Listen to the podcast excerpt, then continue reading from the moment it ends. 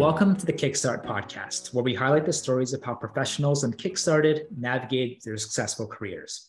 My name is Preston, and on this episode, we have the pleasure of hosting someone who has an impressive career in software engineering before he founded Insomnia Labs, a Web3 ad tech company that helps both brands and creators create long term successful campaigns with their expertise and tools. Billy, thank you so much for being on the show. Thank you so much, Preston. It's great to be here. Likewise, ha- happy to have you. So, I think a great way to start, Billy, is for those that just don't know who you are, unfamiliar with your background, would you mind sharing a little bit about yourself? Yeah, absolutely. So, I've been in the blockchain space for around six years now. Um, how I first got into it was actually, you know, took a year off school to work at a blockchain consulting company called Fractal Group. I met a lot of the kind of the cool people that I still work with today then, but back then I was kind of a newbie. So jumping into kind of Web3 was interesting for me because I was a software engineer background from then. Um, and I think just having the insight of Web3 and understanding what it can actually do for people as individuals and organizations as companies or nonprofits, you know, just really opened my eyes. And so from then, I really decided that, you know, I wanted to do something inside Web3, like no matter what and I had the opportunity to do that after I graduated college. That's really cool. Um, we'd love to obviously talk more about Web3 and Insomnia Labs, but you mentioned that you really kind of started your career in software engineering. So, what drew you to engineering? Is that something you've always wanted to do? Um, how did you start on that career path? Yeah, I think engineering, at least like computers in general, has always kind of drawn me. I think the idea that you could write code one time and have it be used by millions of people, I think was alluring. And you know that type of amplification reusability automation is just really awesome. I think if you think about the things that you could do right like social media being a great advent um, and an invention that really helped or could negatively impact people but separate topic um, but things that could you could make that has wide reach and large impact. And i think writing code and learning how to do that was very rewarding because I wanted to build things that a lot of people could touch. Did you self teach yourself? Did you learn coding at university? It was kind of a blend of both. I initially, it was, I took a couple of classes um, in high school, and then I thought that it was interesting. And then I started picking it up um, as a major when I when I went to NYU, and I then uh, most of kind of what I know today is more self taught because I think in school they teach you a lot of the standards like the foundational things that you would want to understand if it's more like interview based, like if I were going to go work at Google or whatnot. But if you are trying to do more kind of like startupy things, um, you kind of need to know everything, right? Versus, you know, work in a specific stack, work in a specific domain. I think the the mindset there is more like you need to understand how systems are formed as a whole at a more macro scale. Mm-hmm. Um, and that I learned outside of school. I think most of that I learned um, working for startups um, and working like under CTOs, interning at companies that were more up and coming. So I think a good kind of blend of both is probably needed for most software devs, especially if you have like, you know, dreams of making your own company. So how do you think about engineers in general that does not did not go to a proper four-year university with a comp sci degree, or maybe they're self-taught, unconventional, maybe boot camps. Do you think they can kind of get to where someone like yourself um, they can close that gap, or do you think inherently there will always be that gap just with them throughout the career? Um, of course, there's a lot of like things that you can do on the side, self-teach yourself, and you can right uh, just just learn. But do you think that there's a fundamental difference of engineers who were university taught versus those that weren't? Because I know it's a very dynamic conversation in our industry. So I just would love to kind of hear your thoughts. Totally. I think that's a very interesting question. I personally think that anybody could be one as long as you're a good problem solver. Um, I think it's more about how you think and not with what you're, you know, how you're born, if that makes sense. Like, you know, I, I, I obviously think, you know, going to university makes it easier because you have more resources like people that you know professors or tas that you can go and ask or just generally the learning environment where you can like talk to your friends and build projects together and in which case you wouldn't have to come up with all the code yourself and you're reading other people's code right but i think as long as you're a very a pretty logical person you mm-hmm. understand how you know a affects b affects c and then until Z and so on and so forth, I think you could be a very good engineer. Cool. So you're saying basically for someone like myself, I should still have hope. As the, the, the funny thing is, the funny thing is, Billy, I actually I was one of those kids that went through summer school, and my mom put me in. A, I think it was like a C plus plus computer summer school camp, and I remember I hated it so much not because of like the logic and the difficulty, but it was the instructor. I think he at that point he turned me off so much, so yep. badly to coding. I'm like, I don't, I, I, I have to stay far away from this. But um, I appreciate you saying it's it's about how you think, it's about you know problem solving, and then if you know if, if you have a decent foundation in that, perhaps you know there there's still hope. So I appreciate your kind words. I think well, one of my friends, um, a really good friend, his name is his name is Pepe. I, I'm mm-hmm. sure he wouldn't mind me saying this, but he has been coding since he was like in fourth grade, where he first like hacked into the school system. Oh and you know, I, I, won't disclose his full name, but then, and he got in trouble for it but because the school had you know pretty crappy IT and they left like the password like in a random file somewhere and he just found it right? And he was just poking around. So he didn't really you know it, it's it's just like I think you would need to find that like inspiration or spark for you that makes it like oh like I could use code to do this right and for him it was like oh I could bring down a whole school system so no one has lunch for a day And then he's like, that's really cool for me. And then he went on to learn code, like how to actually do it. But I think you need to, like, like everybody does, like that inspiration for you to mm-hmm. do something. Or Everyone needs that people. spark. yeah, but 100%. Or else it's just tedious. I feel like, you know, because then you're just staring at a computer screen for like hours for sure yeah you have to certainly be like really passionate about and just love what you do but um, it's interesting that you mentioned that uh, you have always been intrigued about engineering for a long time. And I think for someone that specifically recruits uh, in technology and just interfaces a lot with engineers, I think if you were to ask me how did people get into engineering why do people stay engineering it's it's really like one of the, the, two i think big things that you touched upon is the the fact is infinite scalability right so you can build something and everyone the four corners of the planet can theoretically use it. But also, you know, it, I guess the, the second one, it really depends what you're building, but also the, the possibility of just having a significant impact, right? And hopefully yeah. doing great things or maybe a net positive impact for the world or whatever sector you're building it for. So uh, I think engineers will love to work with a company where you can just combine both, right? You can have that opportunity to would build on something truly innovative, disruptive that really impacts people at large scale. And I think that's really cool. And, and I totally resonate that with what you said. So you go to school, and then it seemed like you've always kind of been into startups or fascinated by startups, and, and then you kind of dove into the startup scene in New York after school. Is that is that how it worked? Yeah. So I've actually just been interning for startups ever since my sophomore year of college. Um, I felt like freshman year, you know, was definitely more of me trying to understand if so it was interesting because I studied both business and computer science. And so I was trying to determine, you know, which part of my life I liked more, I liked better, um, or I wanted like fully devote myself. And so I guess sophomore year, I went to a demo day, as, a, as they would call it, mm-hmm. um, for one of the startup accelerators based in New York City. It's one of the bigger ones. Um, it's called Quake Capital. Mm-hmm. Um, and I highly recommend, you know, if you're kind of an engineering student to just go to their demo days because they kind of fund all like all the newest things that are going on, right? Back then, there was a company called Node Capital that I, that was like my first internship ever. And I was like a web developer for them. So all I did really was make websites. But I was working with a very talented blockchain engineer at the time who got me more into, you know, actually coding Solidity, um, actually understanding what smart contracts do at a very deep, very technical level, stuff that they don't really teach you at school because professors don't really know solidity right? Most of the time they are they've got their jobs before solidity was even invented. And for those of you who like kind of don't know solidity is the programming language of ethereum.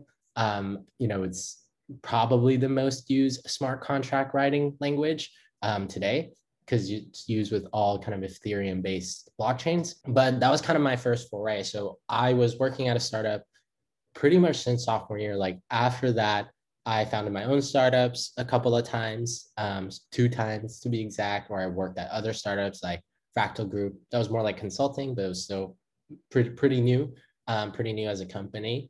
And you know, I think in general, I just always like learning on the job a lot better because it gave me this like sense of pressure um, that I had to deliver code by a certain time. And that maybe makes me a little bit, you know, masochistic in a way because I was like, oh, I really I, I enjoy that type of pressure, enjoy the time crunch because it makes me like do my best work, if you will. And so I've always kind of been in a startup environment ever since like sophomore year of college. That's super interesting. There's a lot to say about people who excel under pressure or people who are aware that they excel under pressure and they intentionally put themselves in situations where it just brings out the peak performance or just unleashes your creativity or, or a combination of both. I think that's really interesting. So it sounds like uh, from listening you talking for the past kind of a minute. Like you've it sounds like you're very entrepreneurial. It's like you kind of dove straight into the startup world. You got intrigued and inspired by demo day and founders there probably and you tried a couple startups of your own. Have you started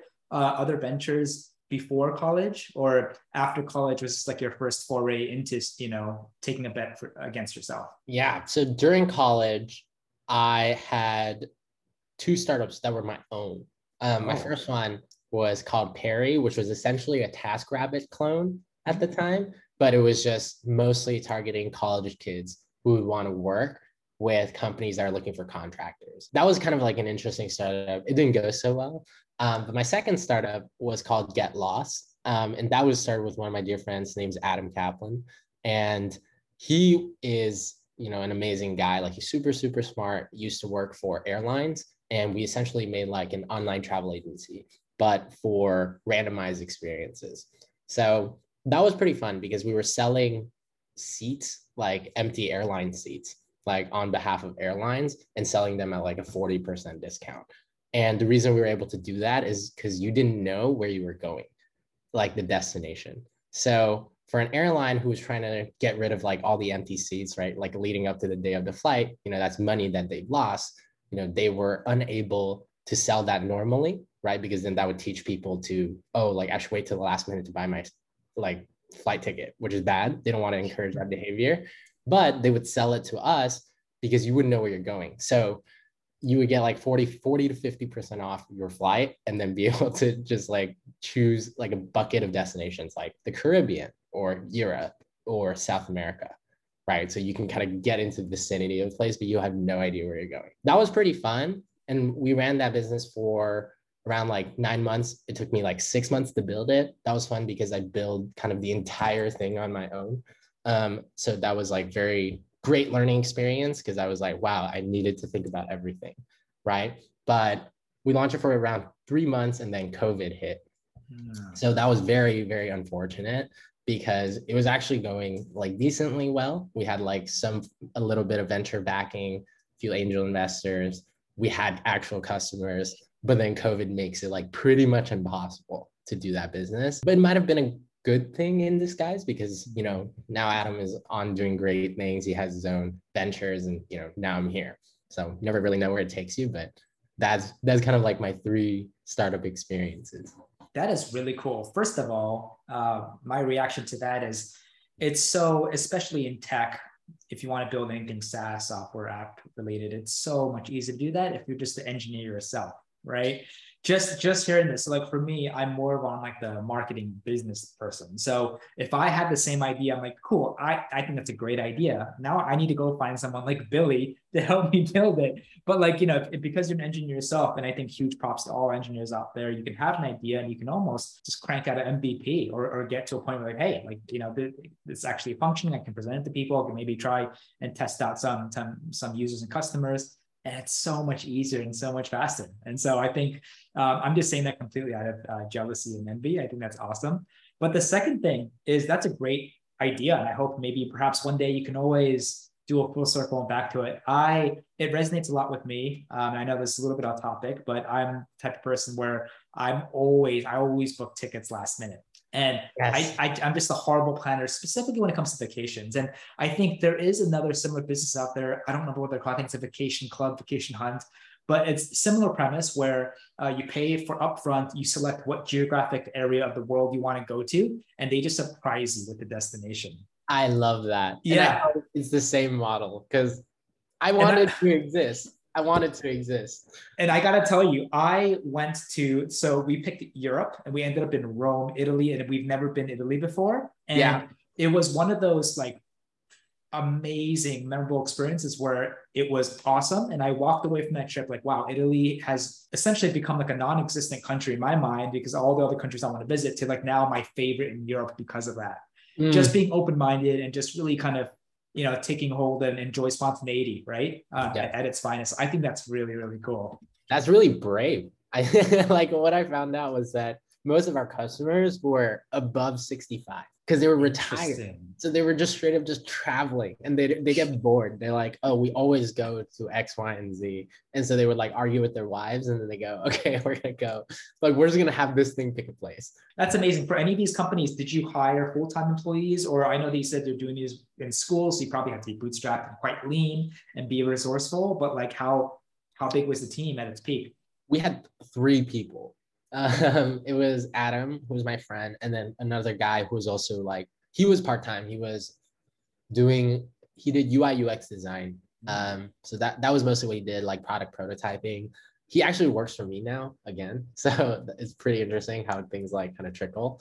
But yeah, that was, was three people. We built the whole thing um and you know i think that also kind of teaches you a lot because you wear so many hats like you manage so many things um, it gives you kind of like a better understanding of like what you're capable of as well. So highly encourage anybody to just start their own business. Yeah. So kudos for you doing that one, but multiple businesses. And then um, let's talk about Web3. So how did Web3 come into your life? What was the like the pivotal moment that really inspired you and obviously just create a whole new trajectory for you in, in terms of your professional life? Totally. Web3, hmm, where do I even start? So when I first got intrigued was the idea that people can work together without having to trust each other. Mm. Um, that in computer science is like a big problem, and it's called like the distributed computing problem. And it's what's really kind of fascinating is that you could write this piece of code, put it into you know the blockchain, and now nobody can really hack it if you have enough people running this blockchain. And that is pretty in my, and I was like, this is so genius that like I was just like flabbergasted. I was like, I can't believe anybody even thought about this. Like this is an Einstein level like IQ that like pumped out this type of theory and actually made it work, right? Like they actually made it happen. And I think from that, you do you can do so many things, right? Because like I think humans in general, and maybe this speaks more to my outlook on life, is they're they're always kind of adversarial relationships right? Where, but people get together to, to do amazing things. And so you think about like, how does that happen? And you think, I think like most of the monumental feats that were created were not done by one person. It was done by, you know, hundreds of thousands of people working together to make it happen. Right. And I think blockchain is very similar, where at scale, if a lot of people were, you know, working under the same cause, like towards the same thing, and that is kind of governed by a smart contract, you can make sure that everybody's just working towards one goal. And it would make sure that even if you tried to be adversarial, you wouldn't be able to. I had an interesting kind of concept back in college where I wrote like a paper on decentralized nonprofits and how you would disseminate funds using a smart contract instead of, you know, with a lot of nonprofits, there's a lot of fraud right? I don't want to say anything in particular because you know I might get sued, but I think like I think everybody kind of knows that, right? Like if you fund a 501c3, like it's a little bit sus. Like it's kind of a vehicle for wealthy people, right? To you know make it look philanthropic without you know knowing where the money went. It's kind of like a black hole, right? Um, we see a lot of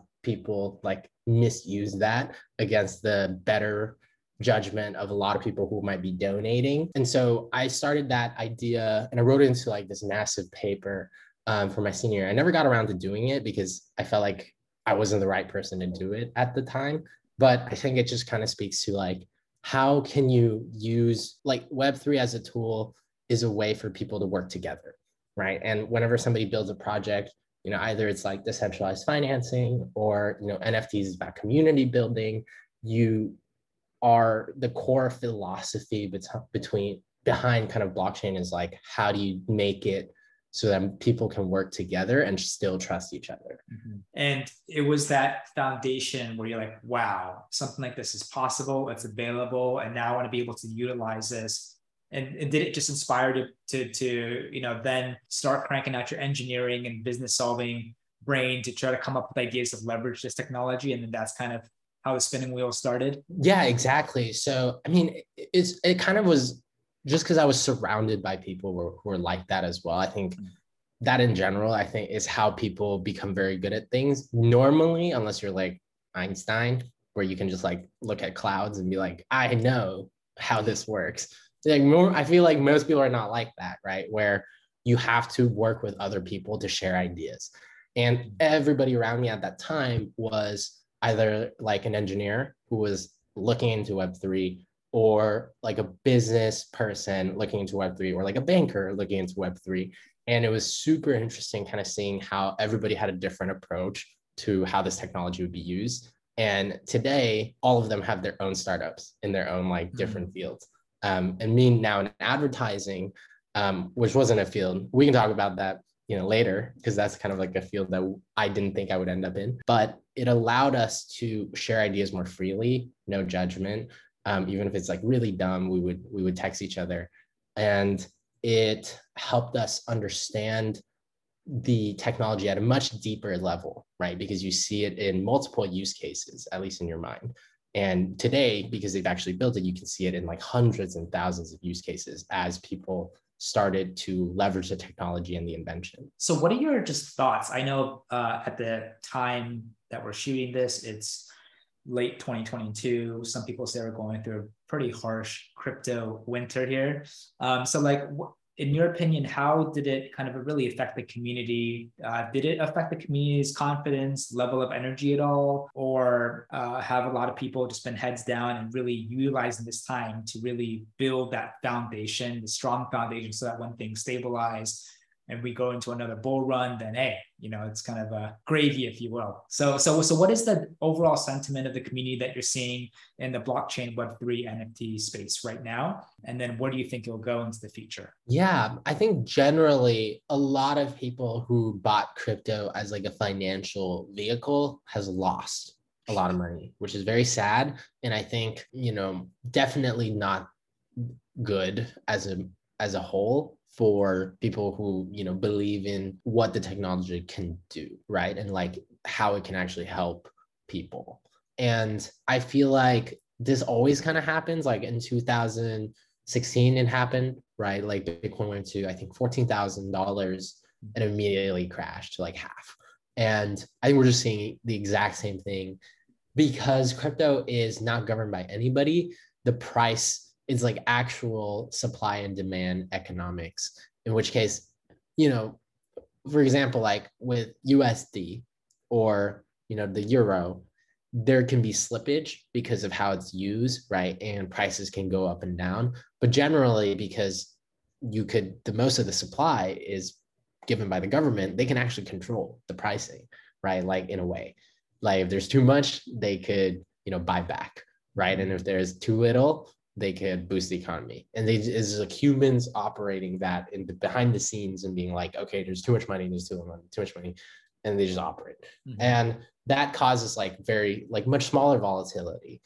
And I think with crypto, because that doesn't happen, and the entire world is your you know operator and so anybody at any given time can come and buy crypto that has a price impact to the coin it's chaotic right is to say the least. Mm-hmm. and i feel like it this space would come back in a way where there's always financial speculation right? Like that's always going to be there and that's going to happen again. But i think the idea that a bull run is tied to price i think is fundamentally more flawed just because you know, blockchains can also be used in the back end for a lot of different things, for a lot of mm-hmm. different use cases. And I think for businesses that are leveraging blockchain technology, to you know get operational efficiencies like across their stacks um, will find a better time and you know not have to be subjected to the whims of you know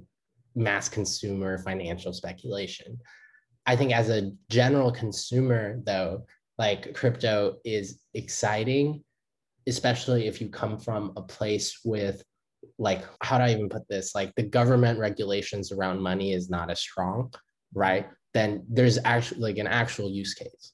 And that is amazing because if the legal standard of your country is bad and doesn't hold up to you know is has bad operators behind it then you could use something like bitcoin or ethereum right as like a safe haven and be able to know that you know the internet money at least is governed there's less volatility with internet money than your own country's money right? That's that's the kind of like calculus that you're doing. And that use case as a financial tool makes sense to me.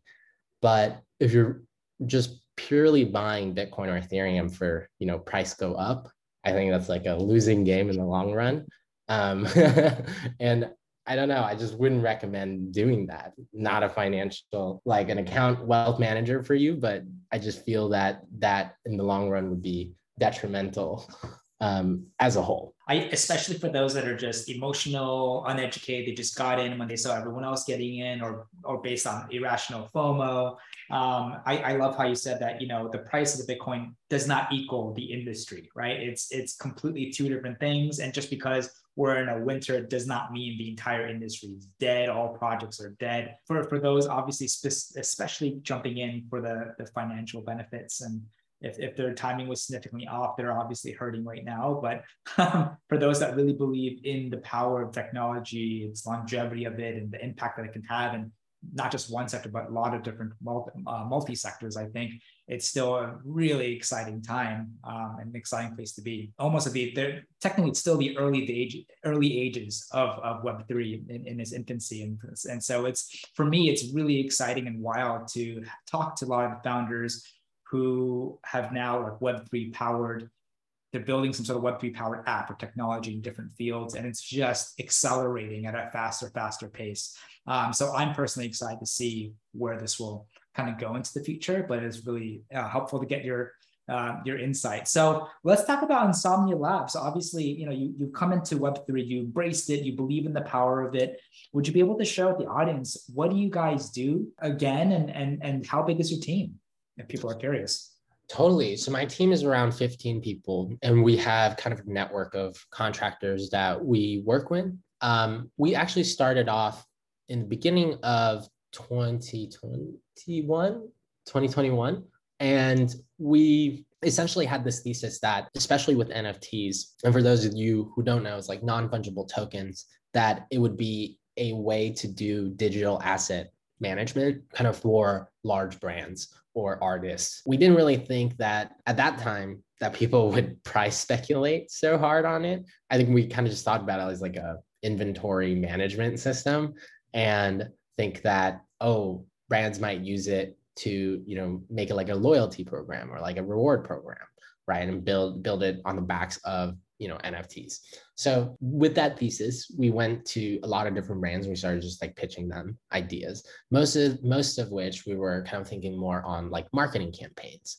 So one of our kind of like more successful use cases was under armour and we worked with steph curry to drop a shoe called the genesis curry flows. And those shoes were usable across different gaming platforms because of NFT is the underpinning technology. And so when we dropped the shoe, it was interesting because Under Armour was kind of going through a little bit of a supply chain issue, right, at the time.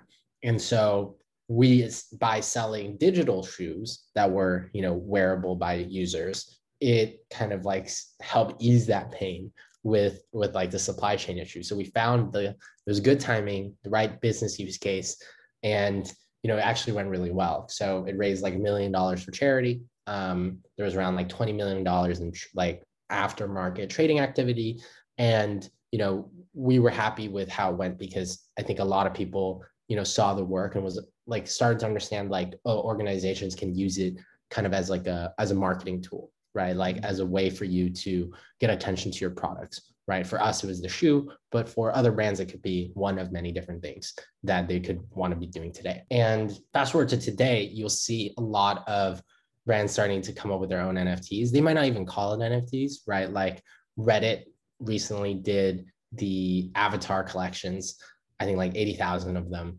And it, I think 3 million people made a wallet just so they could do it right? But the, the, the thing there was that they didn't even say it was an NFT. So you didn't even know that you were working with a blockchain, right? And everything that is almost kind of like the exact use case that we're we're building out for brands today, which is it's a backend system, right? You don't need to price speculate on that. And it actually just, you know, more technically gives you a lot of operational efficiency. So it's easier to manage all of your collectibles, easier to manage your reward system if it's all in one place, easier for your teams to work on it like together at one time because it's all in one place, right? And the one place being the blockchain. And so when, if we go back and we talk about why Web3 is good for, you know, good for organizations, we say it's because internally all of your teams can work together and have that be governed by the code right? And so I think essentially that's what we've been doing with a lot of different companies and helping them set up that infrastructure.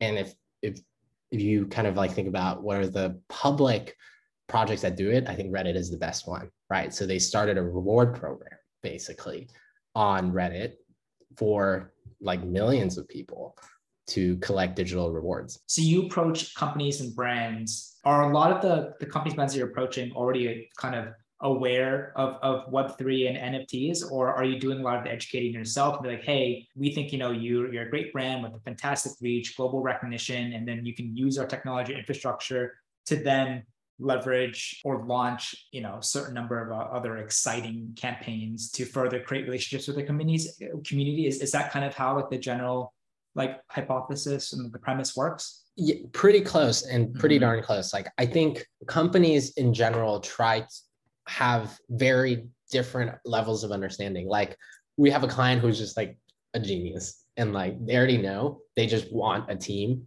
that can do it. Right. So they would kind of, you know, give us a blueprint and be like, this is kind of how I want it, like translate this into, you know, actual dev, actual work, and then we can help them do that.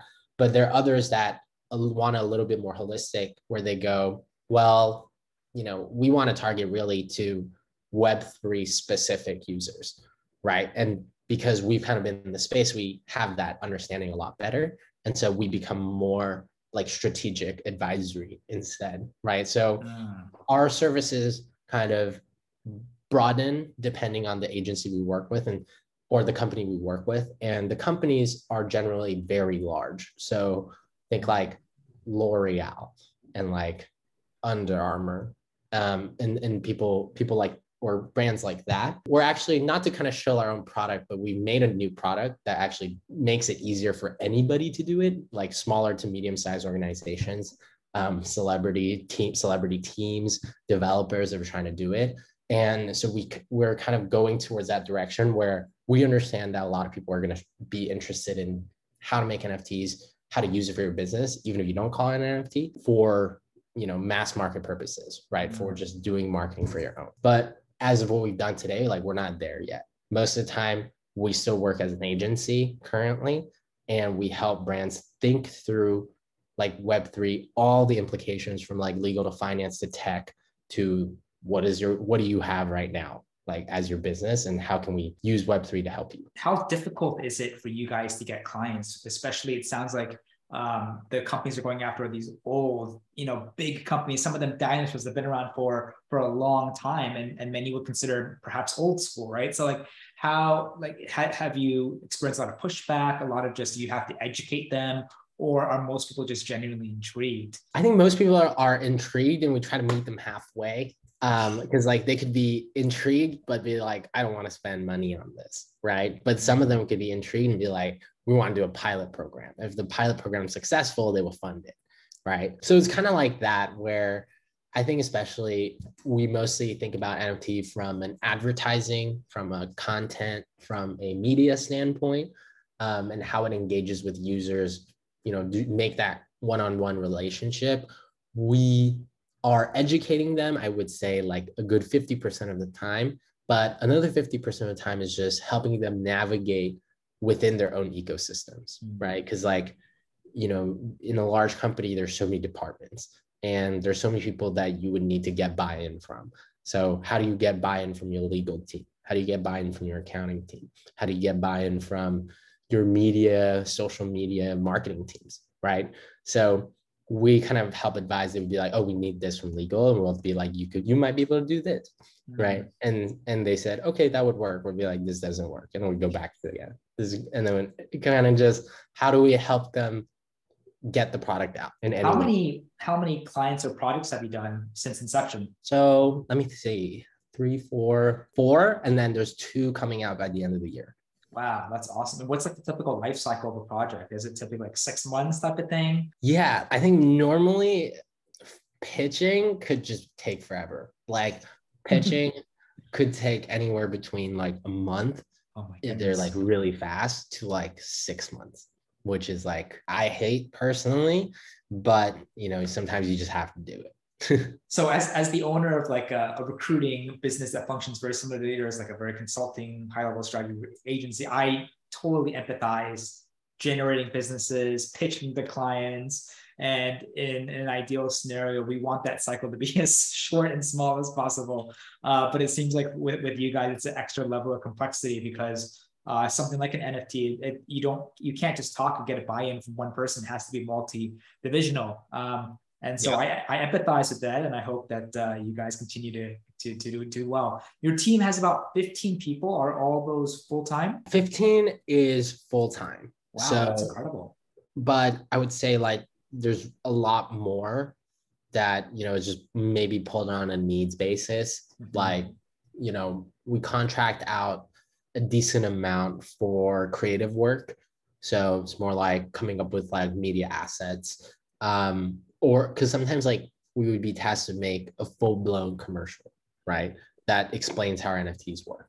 And we have a creative team in house who can do that but you know they, they can't shoot a whole commercial on their own. They're more like creative directors and they would need to pull in like a whole like 40 people team to actually like make that happen mm-hmm. right? So we can also manage that in house um, mostly you know the brands would never really have to pay anybody else to make it. Like we could just make it um, but then we on the back end is then, you know, taking on the responsibility to find the right people to do the job. I got to say, uh, building a team to 10, 15 in this market in New York City in the middle of a recession, post pandemic is highly respectable. And so huge kudos to you and the team. You know, just what has been your favorite channel when it comes to just finding great people to join your team? Are you guys utilizing your own your own networks? Perhaps a bunch of them are friends, affiliates, referrals. I think referrals is huge. I think especially with engineers, like usually good engineers know other good engineers. When I was working at WeWork, I they did that a lot, and I found that that was pretty effective. But you can't rely solely on that. So we do have kind of an HR head who does a lot of the sourcing himself like using kind of LinkedIn or AngelList is a pretty good one for us. There are kind of Web3 specific like HR channels that we tap sometimes, but those, you know, we usually have to sort through pretty heavily because mm-hmm. some of the people are, you know, not exactly compliant, like can't work with people in the US, right? So we have to like weed those people out. But for the most part, I think we were able to handle it in house because we don't have to grow exponentially, right? If we let's say did our series A or B, then different story because we're then hiring like 40 people to 100 people. But you know, we're kind of a seed round company. Um, we did raise a seed.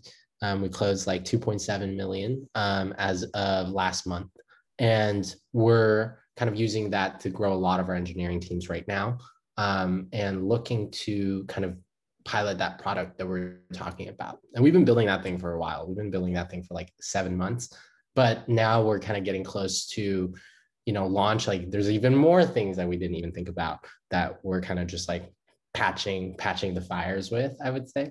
So I think it all depends. Like a lot of times we get a lot of inbound from these like large enterprises all of a sudden, and we would have to scale our teams in general, like we always have a network of people who are available. I think that's part of like what we like to be doing is, you know, just knowing a lot of people, right? Like knowing a lot of engineers. Everybody, I think, on my team kind of knows like another 50 people that they would be tapping. And so that's how I think we've been able to keep it smaller than most companies that are in their in our space. Like you see a lot of company raising like hundred million dollars and then they would just like blow through that by hiring 200 people. and then you're like, hmm, I don't know if that's like for us, it doesn't really work that way. Like we kind of just think, okay, we have 15 people, but each of us can reach like 50 people, which means, you know, if we need to, then we we we bring in the right people. And that has worked pretty well for us. So that's a big kudos to my team. So shout out to them. Yeah, it's it's great that you guys are being intentional. You guys are growing cautiously, but in, in a very smart, strategic way. Especially in in an, a niche um, like Web three, where it's not it's not massive. it, it is growing very very quickly. Um, I'm talking specifically about talent, right? So it's it's it's really cool to see that you and your team are being quite resourceful and very successful at that. Just being able to constantly maintain relationships or bring them in at the right time to to to continue to grow your team. What is there anything about your team, company by Insomnia Labs that you would say is very unique in terms of like the internal culture? What do you guys do something different? Um, it, or you know, if is there a reason why someone uh, should be excited, for example, to to work at Insomnia Labs? Yeah, um, I think people in general, and it's kind of in our name, Insomnia is like we work all the time. So from like a culture standpoint, it's really the type of people we look for, which is like people who just enjoy the work. But that being said, like we do make sure that there are days where people just can't bother you right? Because then if you're just like working all the time, you go crazy. For me, like that's Saturday and I tell like everybody that if you talk to me on Saturday, it better be like our entire code base is being hacked. like, like, or else like you just cannot contact me. And I, and I encourage a lot of people to do that as well because you really need your own days.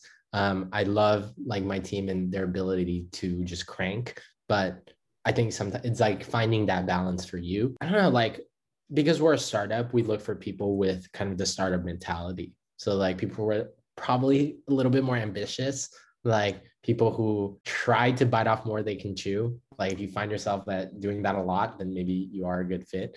Um, we help you regulate that, so we give you enough, so enough for you to chew instead of too much. And I think in general, people who have their own ideas, I think is always the key. Um, I like to tell people that one of the things that I I resonate a lot with is like the fact that ideas can really come at any time, anywhere like I could be in the shower, I could be swimming, I could be, you know, playing with my dog. But anytime, anywhere, ideas can come.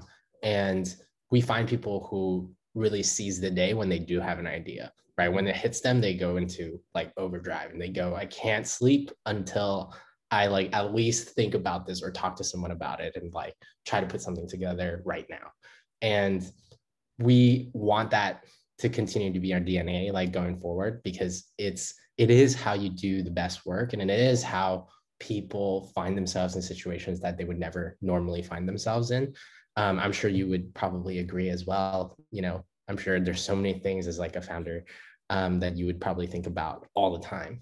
So yeah, I think that's generally I think just people who are excited about what they do, people who are excited about their own ideas. A couple more questions. I know we're running out of time, but like, what would you say is the future of Insomnia Labs? Is it basically reiterate, just cranking and, and iterating and evolving what you're currently doing with bigger and bigger projects, bigger and bigger clients? Um, anything in particular that you're really excited about for the future? Absolutely. So our product, we have a whole suite of products coming out that I think is going to be really interesting. I think we've built enough enterprise grade software that we can now spin them out and then for everybody to use. And we're excited to do that. So, you know, at the core, we're a tech company. At the core, you know, even though we do advisory and strategy for companies, you know, we enjoy building products. Like that's kind of the most fun because as as I said, it reaches the most people and has the most impact. So yeah, I think you're gonna see probably a lot of products come out from our side um, in the next year, especially. So I'm looking forward to that.